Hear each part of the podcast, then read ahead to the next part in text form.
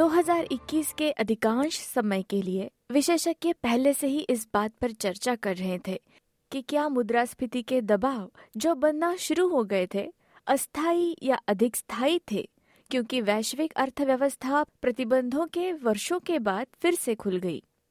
नया साल शुरू होते ही वे जिस चीज़ पर भरोसा नहीं करते थे, वे यूक्रेन पर रूस का आक्रमण था। इससे खाद्य कीमतों में ऊंचाई देखी गई जैसे गेहूँ, जो रिकॉर्ड उच्च स्तर पर पहुँच गया। दोनों देश मिलकर दुनिया के करीब एक चौथाई गेहूँ की आपूर्ति करते हैं। अन्य प्रभाव ऊर्जा पर था। आपूर्ति को प्रतिबंधित करने वाले ओपेक के कारण तेल की कीमतें बढ़ी। ऑस्ट्रेलिया में यह पेट्रोल की उच्च कीमतों के माध्यम से प्रवाहित हुआ, जो अप्रैल में रिकॉर्ड स्तर पर पहुँच गया।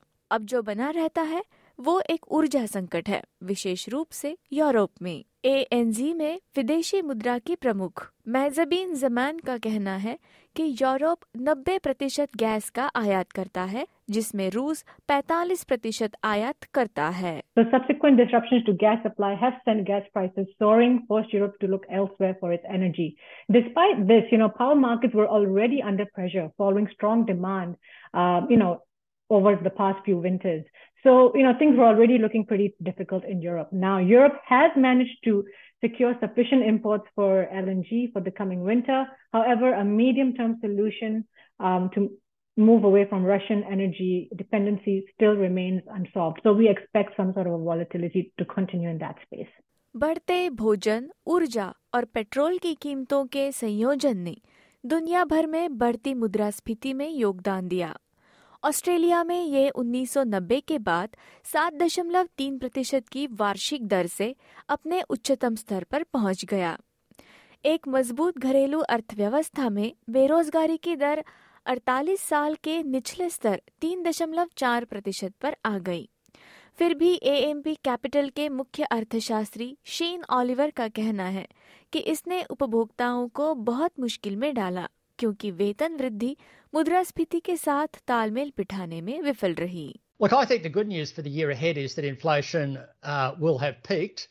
Uh, we think it's actually peaking this quarter, and the, the, the last spurt higher is mainly driven by higher energy prices. But as we go through next year, we're going to see more evidence that inflationary pressures will start to abate. We're already seeing that, for example, in the US. Uh, we're seeing supply imbalances start to return to normal. Uh, we're seeing lower costs for transport. Uh, demand is starting to slow. All of those things will lead to a sharp fall in inflation over the next 12 months. At the same time, that the still strong jobs market will push wages growth up a little bit higher. So I reckon by the end of 2023, you're going to see a sharp narrowing in the gap between inflation and wages.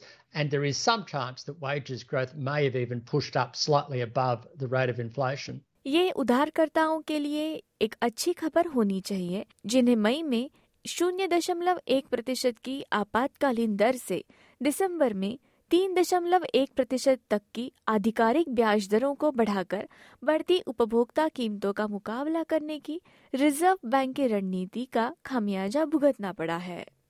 केवल आठ महीनों में दस वर्षों की गिरावट को समाप्त करते हुए ये दशकों में ब्याज दर में सबसे तेज वृद्धि है।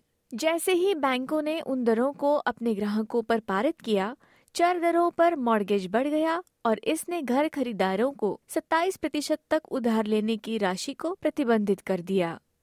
बदले में संपत्ति की कीमतों में रिकॉर्ड स्तर से गिरावट देखी गई। शेन ऑलिवर ने चेतावनी दी है कि आगे और गिरावट आ सकती है। And there's probably more pain to come, unfortunately, because we're yet to see the impact of the mortgage rate cliff.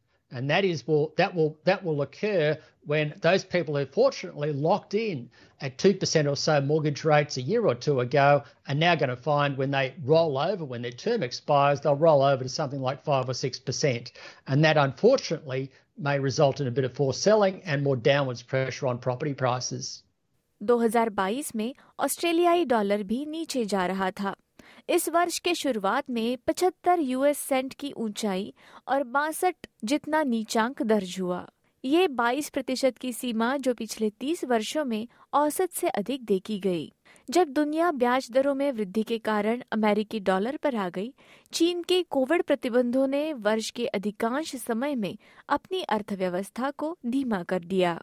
Mahjabeen Zaman का कहना है कि कच्चा माल और कच्चे लोह की मांग कम हो गई जो कि ऑस्ट्रेलियाई डॉलर से जुड़े हुए हैं but The Aussie has rebounded from a low of 62 to 67. Going forward, we think that the Aussie dollar will appreciate. Um, dollar dominance theme has reduced.